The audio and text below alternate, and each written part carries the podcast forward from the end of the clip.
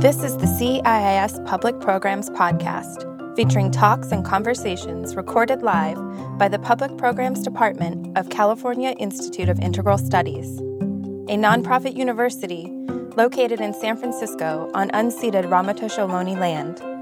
Through our programming, we strive to amplify the voices of those who have historically been underrepresented. To find out more about CIIS and public programs like this one, visit our website ciis.edu, and connect with us on social media at CIIS Pub Programs.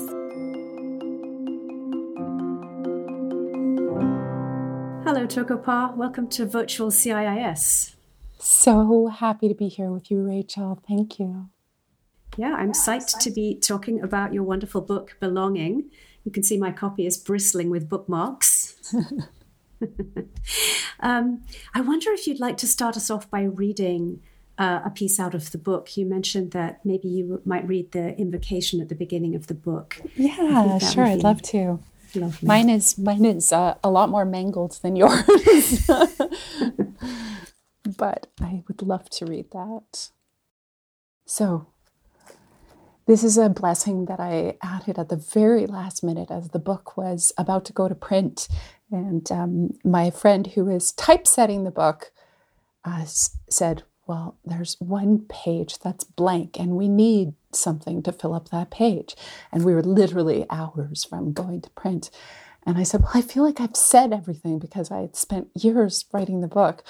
But I um, decided to sit down and, and try to just write a final blessing, which encapsulated the hopes that I had for the reader as they moved through the book. And this is what came out. For the rebels and the misfits, the black sheep and the outsiders, for the refugees, the orphans, the scapegoats, and the weirdos, for the uprooted, the abandoned, the shunned, and invisible ones May you recognize with increasing vividness that you know what you know. May you give up your allegiances to self doubt, meekness, and hesitation. May you willing, may you be willing to be unlikable and in the process be utterly loved. May you be impervious to the wrongful projections of others, and may you deliver your disagreements with precision and grace. May you see with the consummate clarity of nature moving through you that your voice is not only necessary, but desperately needed to sing us out of this muddle. May you know, may you feel shored up, supported, entwined and reassured as you offer yourself and your gifts to the world. May you know for certain that even as you stand by yourself, you are not alone.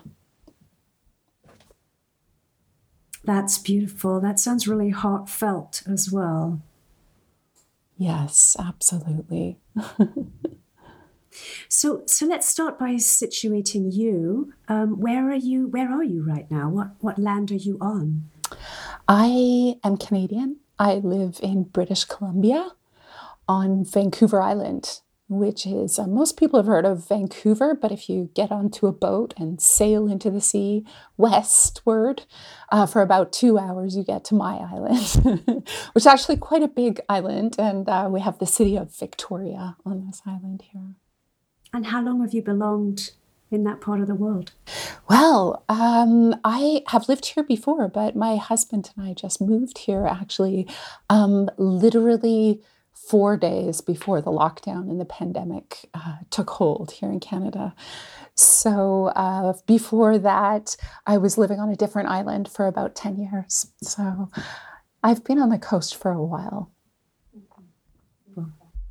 Um, so I actually use your book when I teach Jungian dream work because I, I think it really gives a flavor of the Jungian work in a way that is not um, not too heady and theoretical, but actually gives people a feel of what it's like to do the work.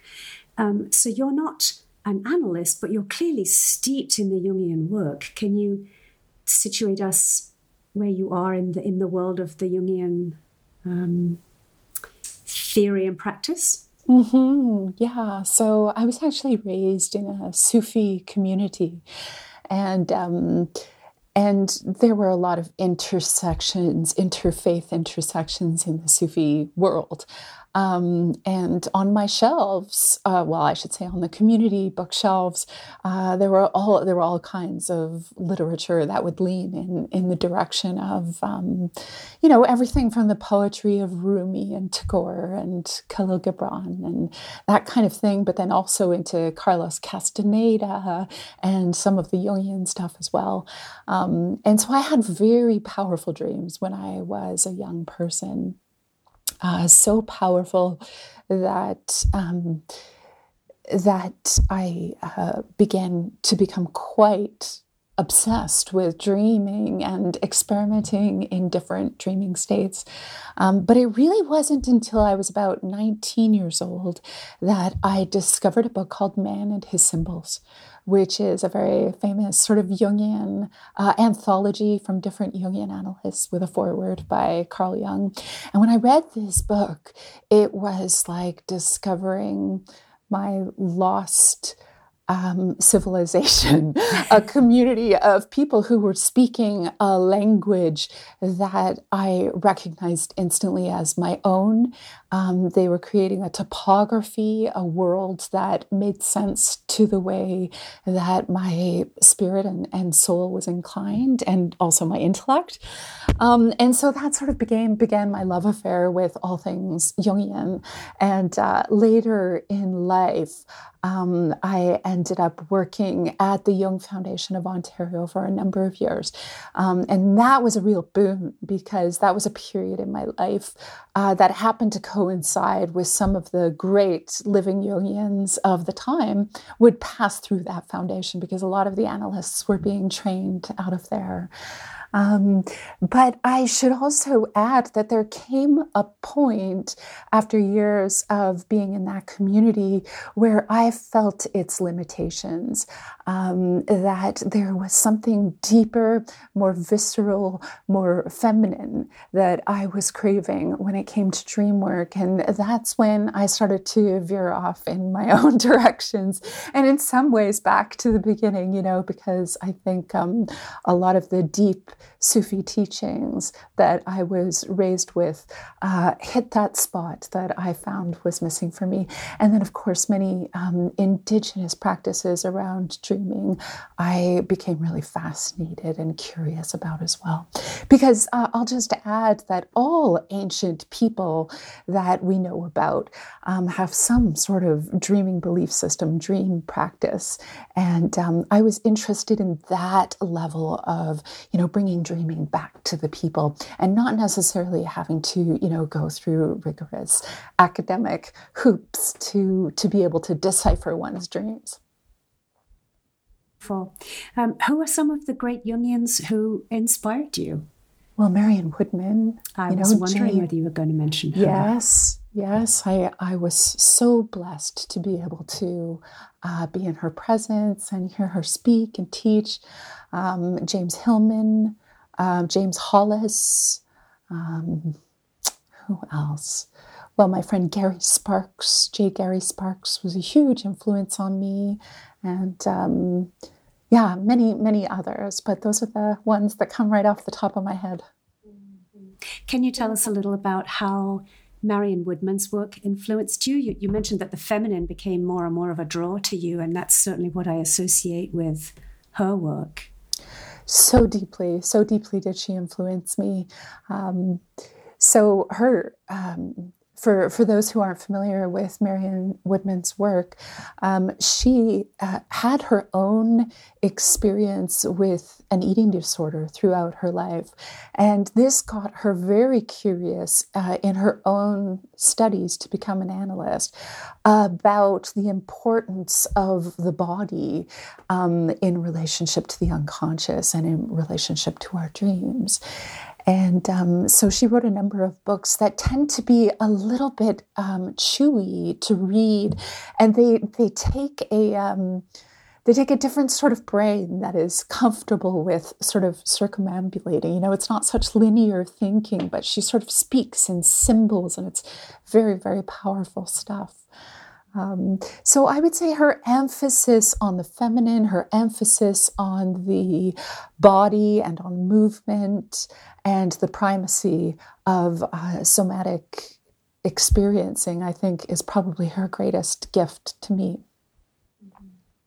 You know, one of the things I'm fascinated in right now is that there are a lot of people, especially um, Black women in America, who are writing about the importance of the body, of pleasure, um, and of rest. For example, I'm thinking um, Adrienne Maree Brown or the Nap Ministry, where um, they're writing about how it's an important part of our resistance when our oppression is situated in the body to to value the body and value rest and nourishment for the body, and that seems to be aligned with very much with your life and your approach. Mm-hmm. Rest as rebellion, I think, is really powerful. Powerful work coming out of those. Um, those particular names that you mentioned, those people doing work, and I know Adrienne's coming to to speak uh, for CIS in the next couple of days, as we I think it's February oh, you'll have to check the CIS calendar, but I think it's within two or three days. So, um, yeah, she wrote a wonderful book called Pleasure Activism, and uh, she'll she'll be speaking about that in depth. But yes, yes, a form of resistance to actually reclaim, listen to, and center the body, uh, especially in conversations um, about uh, dreams and about the the unconscious. Um, there's so much that is communicated at a cellular level that we have learned to become so disconnected from, that we are quite alienated from in modernity. And so there is this work to be done at uh, peeling off those layers of disconnection and often trauma and pain um, to to come back into relationship with our bodies. It's like we've stopped belonging on so many levels, right? We don't belong inside of our own bodies. We don't belong inside of our own communities. We don't belong on the land. I'm, I'm very interested in this, in the theme of belonging, and I wonder what for you it means to belong. Well, that is a very large question. and I think, you know, I think that was the question that really drove me to write this book. Um, and in fact, at first, the question, uh, you know, even though it was much more personal, was oh, where do I belong? You know, what is belonging? Why do so many people um, report to me personally that they don't have a sense of belonging, that they don't feel belonging in their lives? Um, it was it was these you know questions which really drove me to begin to ask my own dreams really. Um, those you know posing those questions. And in that process you know i started to just journal and um, but I realized that the more I would write about it, the more I would dream about it. I would receive these really powerful dreams that seemed to be telling me that the way that we think about belonging is um, completely wrong, and that there's a whole different way. We, you know, we see belonging. I think uh, is very in popular culture. Belonging is something that's outside of ourselves, and uh, we'll spend a whole lifetime really searching for that place of belonging, whether it's in a relationship or whether it's in a community or whether it's a spiritual path or whether it's you know a geography or whether it's our own bodies or whether it's you know in relationship to nature and the rest of the other than human beings. Um, and many of us search for that place of belonging in vain right? That we never find it. And we have this longing, this deep longing within us that actually drives us to make decisions, to make choices, to try and achieve belonging. And um, but it drives us unconsciously because we never bring these questions out into the open. So the more I started to write, the more dreams I received. And before you knew it, I was like, oh, I think I'm writing a book. and there, you know, for the next five years, I just went down very deep into this question, into all these different facets, um, and very much exploring my own personal relationship to belonging, and um, and how that deep longing had driven me personally um, to behave and to make choices um, that ended me up in places that weren't always true belonging, but actually places of what I call false belonging, which is a term that um, I borrowed from the great poet John O'Donohue, false belonging. And um, so so, you know, what is belonging is a really big question. And I think the most important thing that we've done already is to um, articulate how there are many different forms of belonging, and each one has its own dimensions and its own subtleties. And, um, but the but overall, what I think belonging is is a skill. It's not something that we find outside of ourselves, but it's a set of competencies that we in modern times have lost, or you could say we've forgotten over many generations of displacement. And um, and so this is why the subtitle of my book is remembering ourselves home because I think that there that it is this process of remembering how to uh, to practice at belonging, how to turn belonging to a verb and not a noun. That's fascinating. So, what are some of your practices of belonging? Could you share a couple with us so we can get a sense of what you might mean?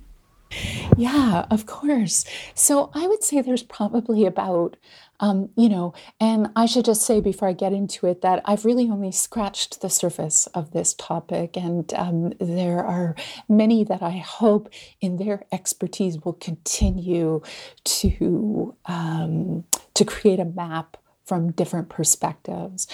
Uh, but in the book, I have identified about 15 different competencies.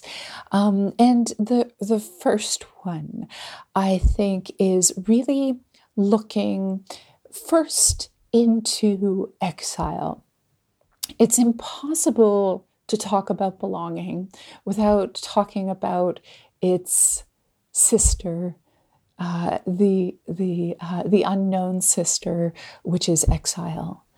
And um, what I mean by that is that there are places in which we personally, we as a culture, and then our intergenerational lines have become exiled, have become cast out of places of true belonging. And the work, I think, is looking at each of those levels in depth and discovering for ourselves where we have been cast out or we ourselves learn from the example of our culture and our. Um, even our family systems, and intergenerationally, those places where we cast out our um, parts of ourselves that are considered unworthy or unacceptable or um, just not valued in the culture that we live in. So, to my feeling, the work always begins at the most personal level, at the level of the self and the personal history. And then it expands into these larger questions of um, what are the qualities and values that our overarching monoculture espouses and aggrandizes while at the same time denigrating, dismissing, and just uh, not even acknowledging other abilities and qualities. And um, it creates a kind of um, fragmentation, a splitting off uh, into what the Jungians call the shadow. Um, it's the unacknowledged, the outcast, the black sheep, the rebels, the misfits, the weirdos. So, um, so this is done to us, and then we do it to ourselves and to others. And this is why we have, um, you know, rampant xenophobia and the othering that we're really struggling against right now in present time. Uh, because so much has been split off and put into what the poet Robert Bly calls the long black bag we drag behind us, right. which is his way of describing poetically the shadow. You know, all of that unacknowledged stuff has to go somewhere.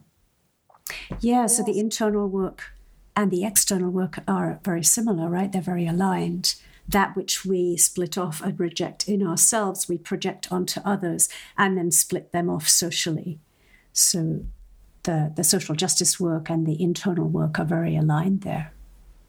Indeed. And um, in some ways, I would say just taking action on the outside without doing the internal work um, will not ultimately be effective because it is these deep patternings that are in our psyches and in the collective psyche that have to be unearthed uh, if we really want to have a vision for um, an inclusive and um, diverse uh, culture to share together. This might be a good time to ask you about the death mother. So, you didn't talk about the negative mother, you didn't talk about the father so much. The death mother is a core figure in your book, and um, people have truly and deeply resonated with that when I've recommended the book to them. I wonder if you'd talk a little about the death mother for those people on the, the call or watching this video who, who don't know about that. She's okay, well, we're just we're just going to dive right in. Then. You know, I give people a, a, a, three chapters before we get into the Death Mother because it's it's it's really difficult material for a lot of people. Um, so the Death Mother is uh, an archetype. And the, this, the name of this archetype, the Death Mother, was originally coined by um, I would say Carl Jung's greatest peer and uh, a genius unto herself, Marie Louise von Franz.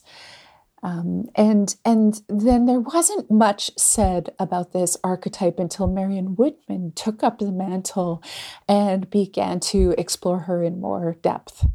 Um, and uh, she was going to write a book about the Death Mother. She was going to write a book about the Death Mother, but um, she became unwell before she was able to do that. And so there's a wonderful um, uh, um, philosopher and uh, academic named Daniela Sieff, who picked up um, by uh, interviewing Marion Woodman on the Death Mother. Um, and there's some incredibly rich material that she's put out, and um, you can find those PDFs uh, by looking up Daniela Sieff. Her last name is spelled S I E F F. And, um, and I linked that on my website as well um, on a post that I did called The Death Mother. So, the Death Mother is an archetype. And for, for, those who are listening who don't know what an archetype is, archetypes are really patterns of behavior that we um, have discovered, or mythologists have discovered, and psychologists have discovered that these patterns of behavior um, occur across cultures and across era and across time and space, really. And they repeat, these patterns of behavior repeat. And these archetypes can be um, personified in actual humans that are in our life um, or in ourselves. And, um, and so the death mother is a kind of Medusa like archetype who is filled with, I would say, more than rage, but actually um, an impulse to, um, to kill. And um, when someone is possessed by this archetype, they may raise children who uh, feel like nothing they do is right and that they are unwanted and that they are rejected. And in fact, it would be better if they weren't alive at all. And when confronted by the death mother, uh, whether she's in our own mother or in our own grandmother or you know some figure in our life who is raising us there's a very profound wound that can be created from having a parent or um, a uh, you know caregiver i'll use the term loosely here in this context um, who who is possessed by that archetype. The the effect is that we can uh, begin to take on the death mother internally which is to say um, we will learn to kill ourselves from uh, going forward with any creativity in life. So it's like the you know stopping us before we're even out of the gate, and immediately it hits you right in the body.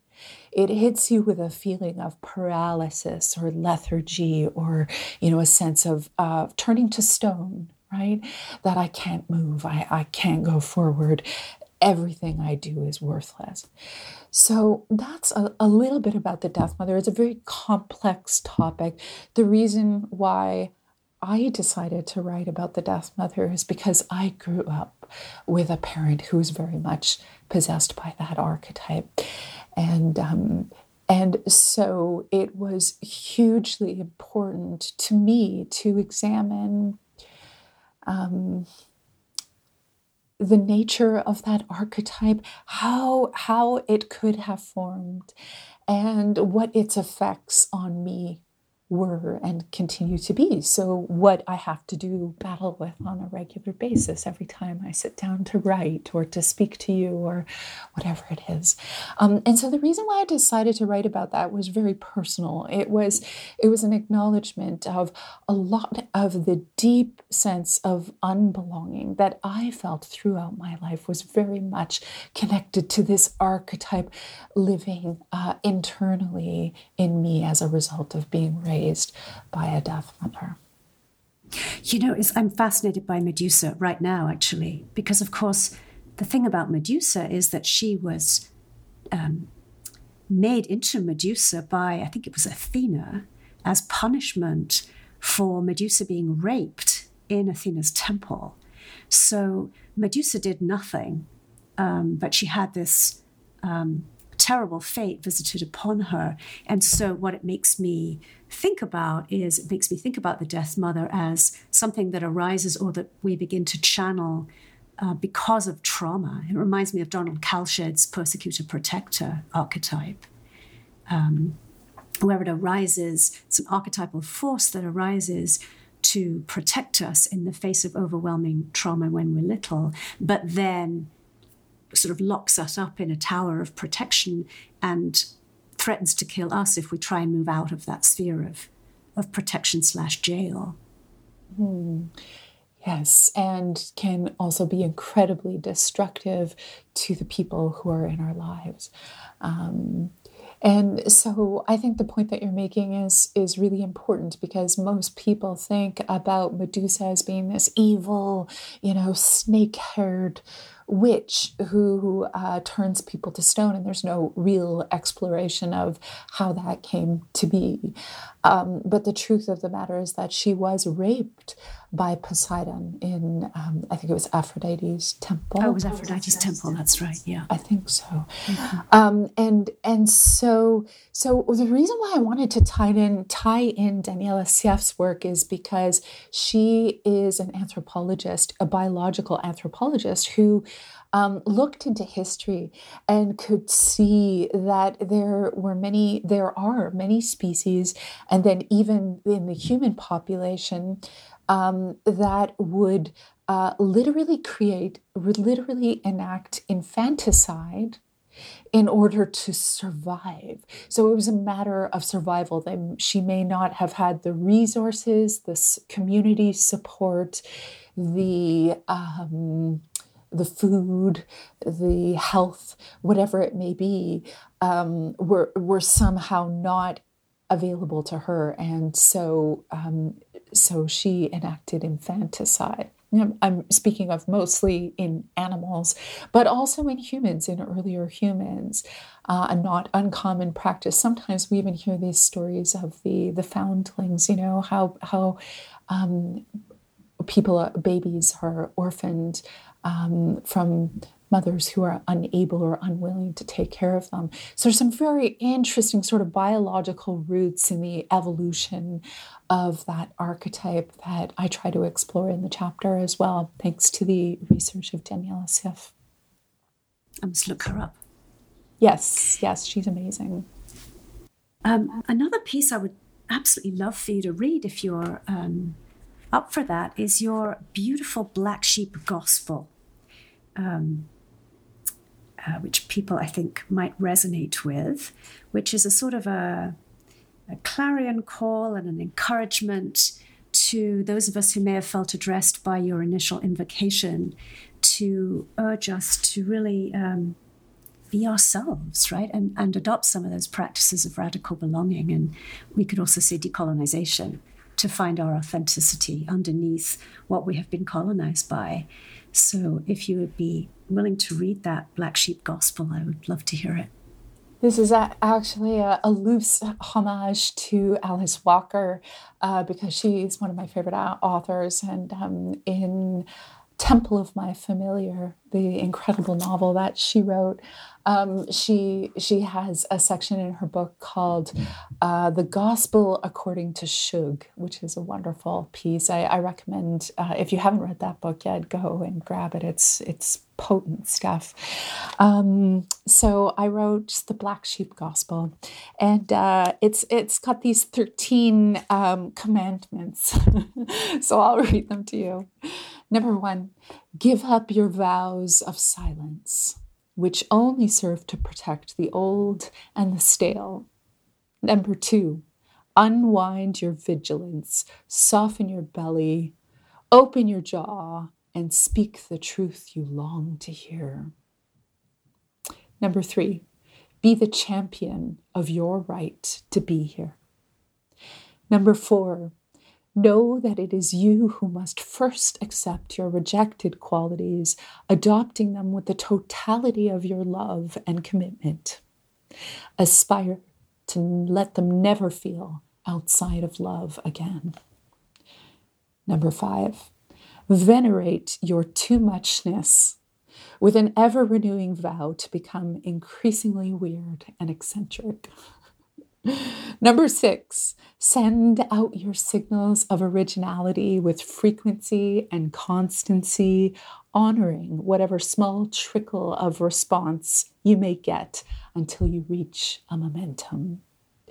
Number seven, notice your helpers and not your unbelievers. Number eight, remember that your offering needs no explanation, it is its own explanation. Number nine, go it alone until you are alone with others. Support each other without hesitation.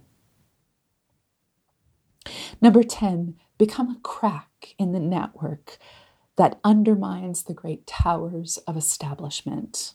Number 11, make your life a wayfinding, proof that we can live outside the usual grooves. Number 12, brag about your escape. Number 13, send your missives into the network to be reproduced. Let your symbols be adopted and adapted and transmitted broadly into the new culture we're building together.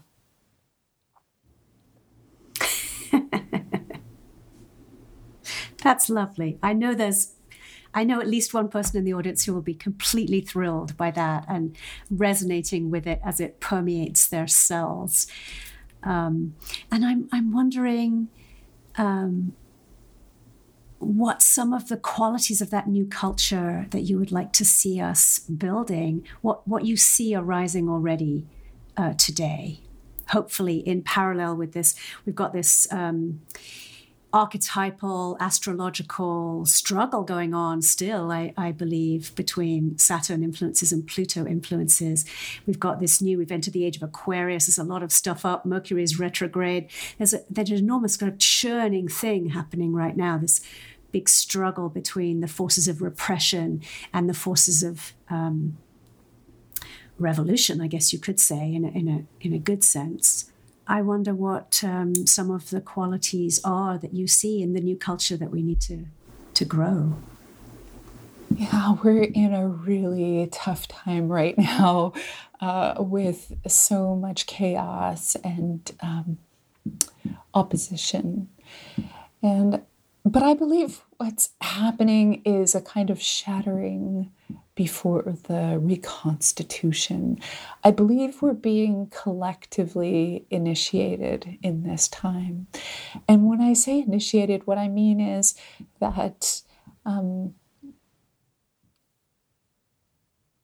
the, the, the very way that we think in binary terms that is so divisive and black and white is not going to work in the future.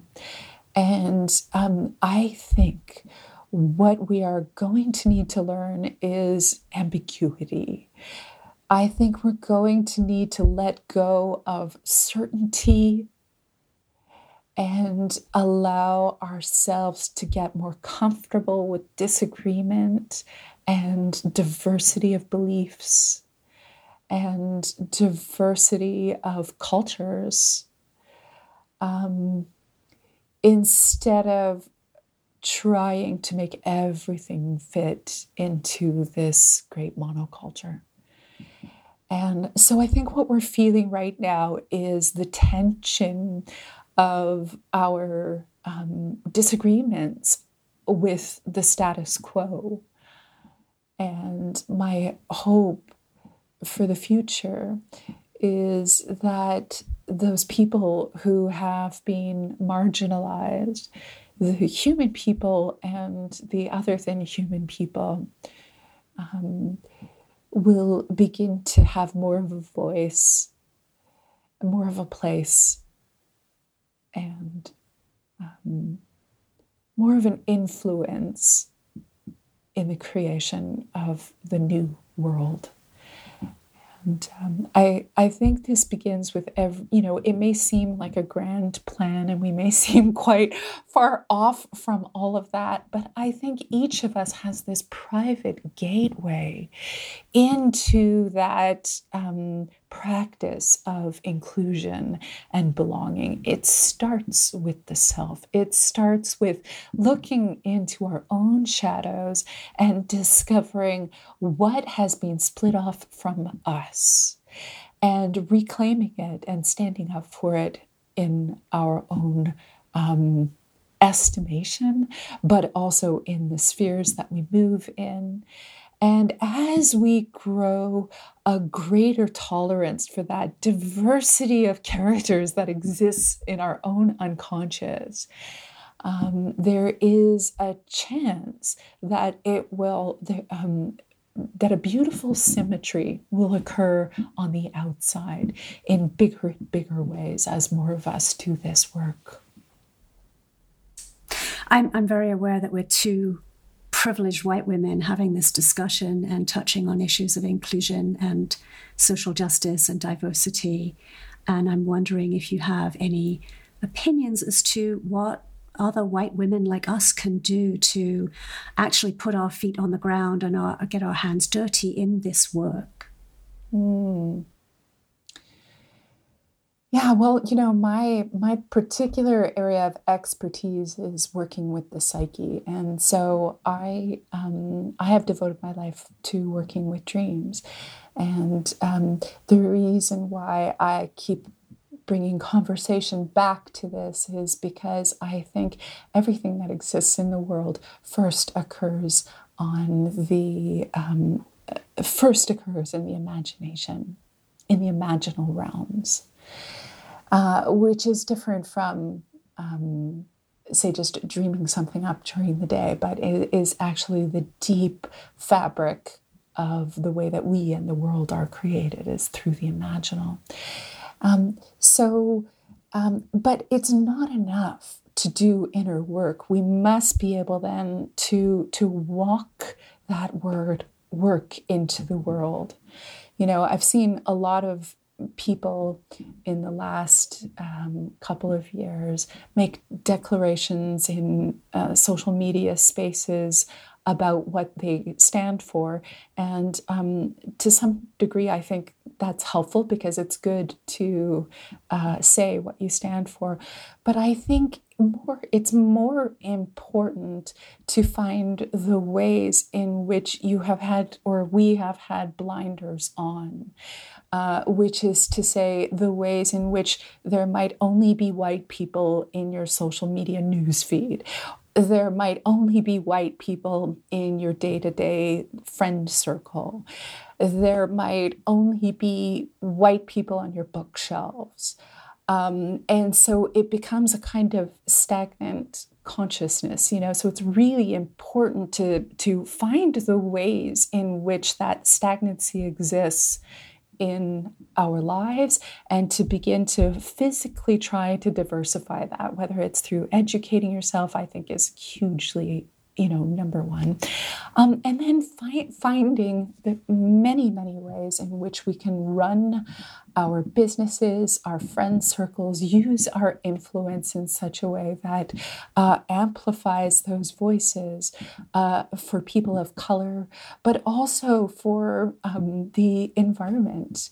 Because right now we're in the midst of a mass, mass the sixth mass extinction on planet Earth. And um, we, uh, very few people, not enough people, are um, listening to the needs of the uh, ecosystem in which we are embedded. And um, so there's a lot, there's a lot of work to be done. And, and, and I don't want people to feel overwhelmed with um, how little we may be accomplishing um, with what we have. But it, we have to start there with our small little corner and what we can do to, to affect real change. I'm convinced actually that um, I'm seeing people have dreams that would appear to be from the world dreams of floods, dreams of fire, and so on. Are you noticing that in some of the work that you're doing with people? Stephen Aizenstat, who who um, teaches dream tending, talks about the anima mundi and how it talk it, it talks to us through certain dreams. Absolutely. I mean, I would almost take that one step further and say that all dreams come from nature.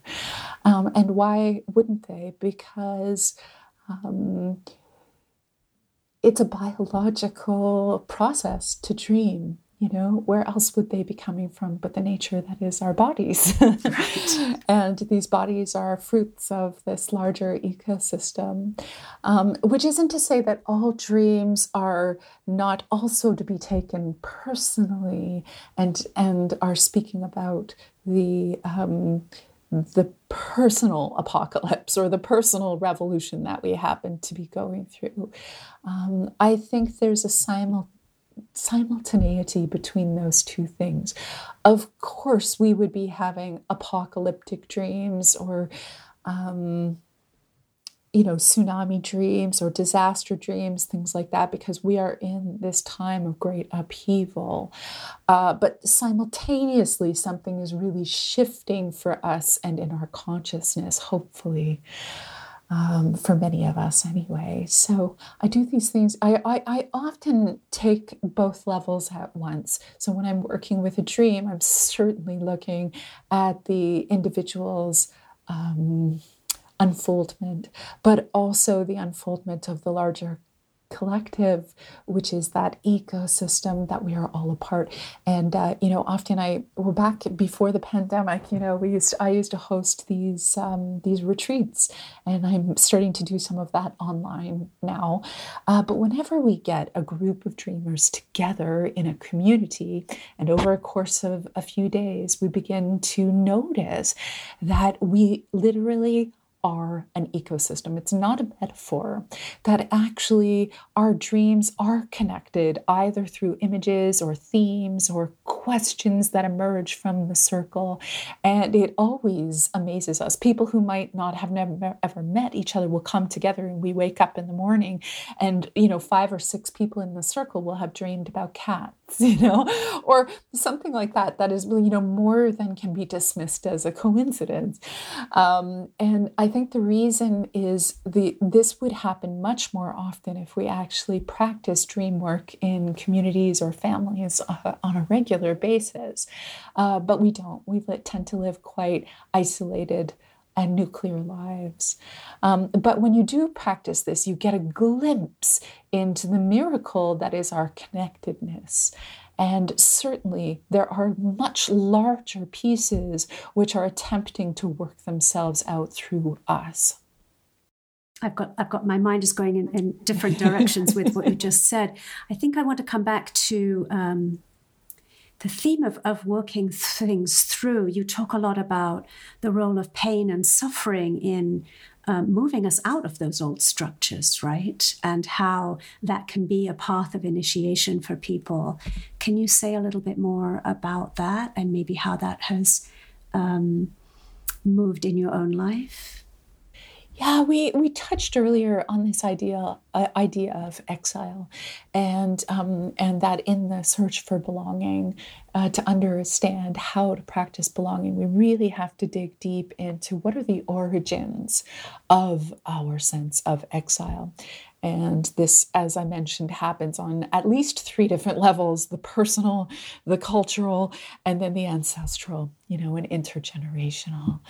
Um, so after we have done that and identified where those places of separation and wounding have taken place, um, there can be um, a kind of an initiation that happens because once you see something, it's very hard to unsee it.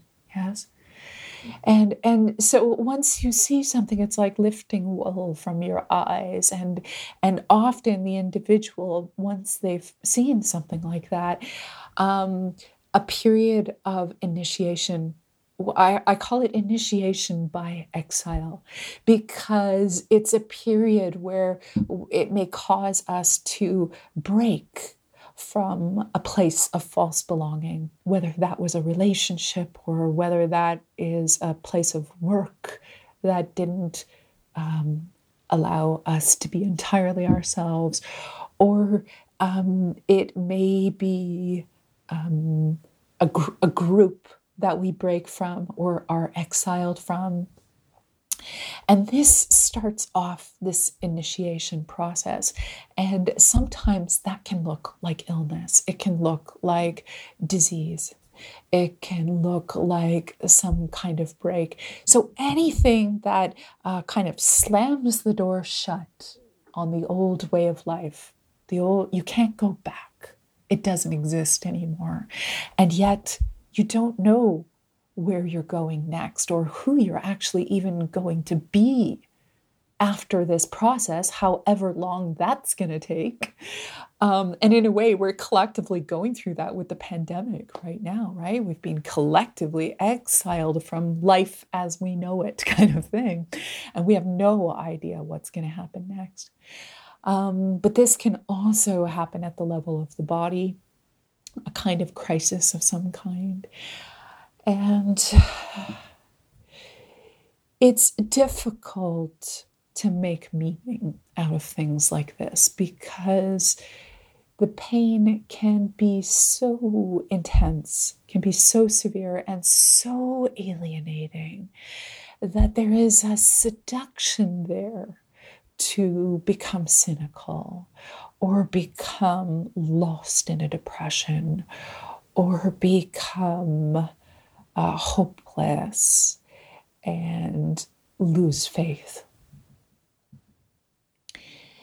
But I believe the task in times of exile is really to turn towards the soul, to work at um, pulling back our allegiances to the outside world and its demands and its cues and its permissions and its notifications. And instead, find this inner guidance, which for some people could be quite wounded if it has been mistreated in the past, if we've been taught not to trust our feelings, if we've been taught that our feelings don't matter or that our bodies don't matter. But in these times of exile, what else do you have but that? And so you're confronted with it. You turn towards it. You have to face it. And that's when you begin to receive dreams. And um, sometimes these dreams can be terrifying and hard and full of trauma and pain and so, this is when it's really good. If you have a lot of those really terrifying dreams, it's really good to have a mentor, someone who has a skillfulness with dreams to help you hold that container and who can help put those pieces together that seem chaotic and nonsensical. Um, um, but it's also not impossible to do some of this work on one's own. And I, I really do like to empower people to learn the language of their dreams so they can begin to have that very direct relationship with their inner guidance.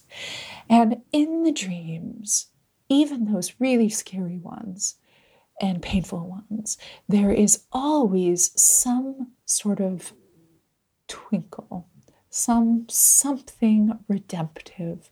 And it may be very small and it may be hard to find and it may be muffled and buried under a lot of garbage. But we have to push back that stuff to amplify that small voice, to um, like cradling a flame that wants to go out and begin to breathe onto that flame, to, to to grow its power. And it may just look like a little twinkle at first, but that flame over time, if we tend to it and care for it and enact ritual around it and seek support with it, will grow into hours. And those hours grow into days. And those days grow into years and, and, and eventually, the voice of the instinct, the voice of the originality of our origins, of our intuition, of our inner knowing, let's just put it that way, gets stronger and stronger and stronger until it's infallible one day. And then, even if you continue to go through illness and to go through hardship, you still know what you know to be true. It isn't, um, you know, sometimes there's a magic formula that I think some spiritual traditions try to put on illness and say, if you just discover, you, you know, what uh, emotional baggage you have that you haven't worked out, then your illness will magically disappear. And I think that's a very violent thing to teach people, actually. Blaming the victim, um, right? Yes, exactly. Mm-hmm. Blaming the victim. It, you know, it's uh, suggested that you know you're not, you haven't done your emotional work, and that's why you're sick. This is an appalling thing for anybody to say to anybody who's unwell, and usually comes out of a discomfort and fear of one's own uncertainty. Um, so, just a hello to any of you listening out there who have had that said to you. Um, just know that this is a very wrong headed approach uh, because life is chaotic and unpredictable, and sometimes illness doesn't go away, and sometimes hardship doesn't go away. However, we can choose to make meaning from it. If people are interested in, in discussing more of this with you and learning more about the way you work, I, I know you hinted at the fact that you are perhaps writing a secret book about which you don't want to say anything because you're presumably nourishing that little flame and keeping it safe. But um, what? How can they? How can they get more of you? How can they get more of your work? Well, you know, I have been posting on social media every single day for about, uh, what is it, like nine years occasionally I miss a few days, but I treat social media as a place to um, to put uh, poetry into the world to generate um, inspiration and uh, thoughtfulness and soulfulness in the world. So you can find me on Instagram and I'm on Facebook. Um, and I and I post in both places, so that's a really easy way to get um, a, a, dose of soulfulness every single day.